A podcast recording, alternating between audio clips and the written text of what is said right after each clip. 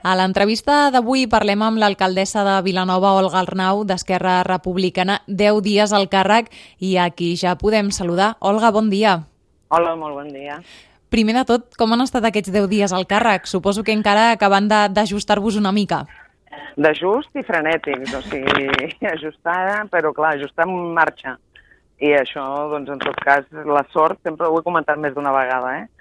La sort és que ja portàvem un any, si més no, sabent tot el circuit de signatures, de competències, de delegacions, com funcionava, i mira, posar-se les piles rades, absorbir com una esponja i intentar després doncs, anar reflexionant una mica i anar veient, doncs això hem fet aquí, fins aquí, fins aquí, però molt bé tot cas, molt bé. Les mateixes ganes encara que el primer dia.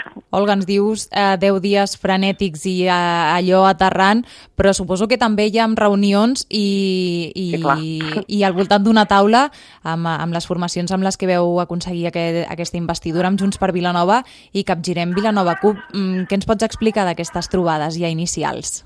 Doncs que ja en portem més de quatre, i que com que teníem clar que la voluntat era de no aturar res i anar fent, anar fent, portem ja molt de programa treballat, molts de projectes fets, consensuats, i és el que anem fent. Doncs ara estem fent el què, després ja farem el com ho farem i després al final el qui ho farem. No? Mm -hmm. I és el procés que hem estat fent fins ara i encara hem de seguir, clar. I en, en aquest què, en aquesta primera, primera part, um, heu trobat alguna matèria que sigui prioritària o heu començat a marcar el full de ruta de, de les accions que portem portareu a terme? De les primeres coses que hem parlat han estat el tema del tractament, evidentment, de la via pública, mm -hmm. Dic, perquè això és una prioritat que la portàvem totes les forces, no únicament ara les que ho estem parlant, sinó totes les forces. El deteriorament de la via pública, el manteniment tant de neteja com de manteniment de sots i de tot el que et pots trobar, doncs eh, és una urgència ja i com a urgència li donarem el seu tracte, que és el prioritari, però alhora també se li ha de donar una sortida i una viabilitat per sempre. No pots fer ara tractaments puntuals i deixar després que es torni a malmetre, sinó que s'ha de fer un manteniment real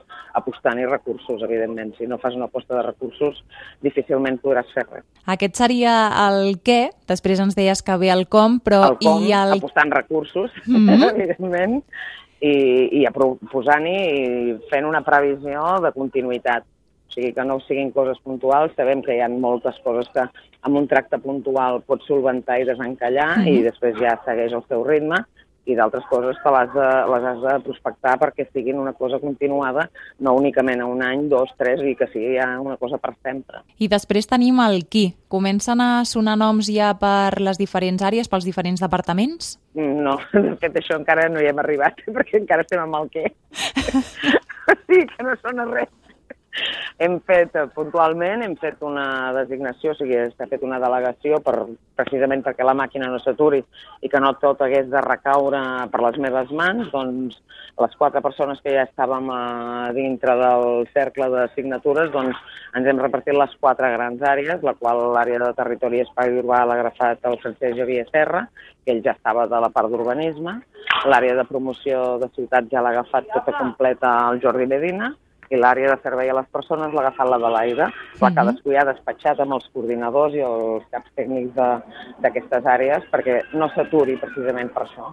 I un cop ja les delegacions han estat eh, amb la roda feta i en marxa, doncs ja no tot passa per via alcaldia que s'ha de signar, sinó absolutament tot, perquè la, la quantitat de coses que generen de signatura diàries en aquest Ajuntament ara puc dir que és increïble, mm. perquè clar, jo abans només veia el que signava des de Hisenda. Clar, no? clar però ara que ho signes absolutament tot és un, és un no parar, no? Ja no únicament les signatures físiques, sinó les digitals, és un no parar de tenir sempre expedients per revisar, mirar, i jo crec que per això hem posat. I després les vicepresidències les hem posat al restant tres que estem dels set que estem a govern, mm -hmm. doncs perquè també donguin suport i no únicament amb el tema de signatures, sinó que el poden donar amb el suport de continuïtat i seguiment d'expedients perquè doncs, el coneixement sigui més ampli i així també, mica en mica, doncs, van fent aquest procés d'adaptació. Mm. Olga, algun cop anterior que hem parlat, eh, sempre dius que estaràs a l'alcaldia per, per tots els ciutadans, per tots els vilanovins i vilanovines. Eh, entenc que intentarà que sigui, intentaràs que sigui així durant tot el mandat mandat, realment es, es pot eh, separar la ideologia del partit? Es pot perfectament, mm -hmm. pot perfectament, perquè jo sempre dic que el que estem composant ara és un equip de treball i l'equip de treball té cada, cada un per ell sol tindria, el que ja fins ara han estat treballant ells junts, evidentment. Nosaltres hem estat treballant al nucli d'Esquerra, mm -hmm. doncs hi ha el nucli de la CUP i el nucli de Junts per Catalunya. Tot i les idiosincràncies que hi pot haver dins de cada grup, hem de veure com compactem aquest equip de treball i sabent evidentment, tenim els 15.120 vots que han pogut fer recolzament a aquestes tres forces, però que no et deus, o sigui, et deus l'agraïment a aquests que han fet el vot amb aquesta, qualsevol de les tres forces, però després, un cop agafes i assumeixes la responsabilitat, et deus a tot i qualsevol vilanovit, sigui quina sigui la seva ideologia.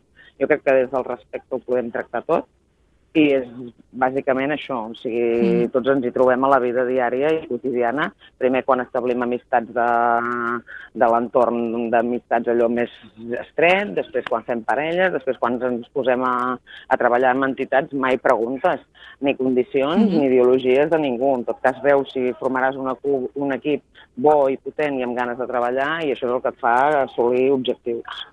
Estem parlant ara de, de cara al futur, de cara a aquests propers quatre anys, però mm. deixem que mirem també una mica enrere aquella nit del 14 de juny i el matí del 15 de, de juny. En hores vas passar per, per totes les possibles situacions. Com, com vas viure a, el dia del ple de la investidura, la nit al matí? Com va ser? Bé, la nit va ser de reflexió i el matí va ser d'ànims. Sabíem perfectament el que era, almenys quatre dels que havíem estat, bueno, tres, perquè el Serra va entrar just a govern ja, però el que era estar a l'oposició, com es pot treballar, portàvem, un, el vam acabar de gestar aquella nit, el discurs amable, i portàvem el discurs fet, doncs, felicitant, evidentment, a la força que en aquell moment anava a assolir l'alcaldia i, a més a més, va fer aquest agraïment, doncs, estendre la mà, estendre la mà que des del treball qualsevol projecte bo per Vilanova i que nosaltres, en certa manera, també contempléssim dins del nostre projecte de campanya, doncs trobaria el nostre suport al darrere. Després, clar, va canviar tot una mica. Ja vam estar doncs, preparant el, el relat pel, pel que jo havia de parlar durant la investidura, també des d'aquesta manera, eh, d'estendre la mà, o sigui, tant per una banda com per l'altra. Toqui on toqui estar, perquè al final els resultats són els que han sortit i l'encaix era la possibilitat aquesta de conformar un govern i per això es va facilitar el pacte, però tant per una banda com per l'altra nosaltres hem vingut a treballar.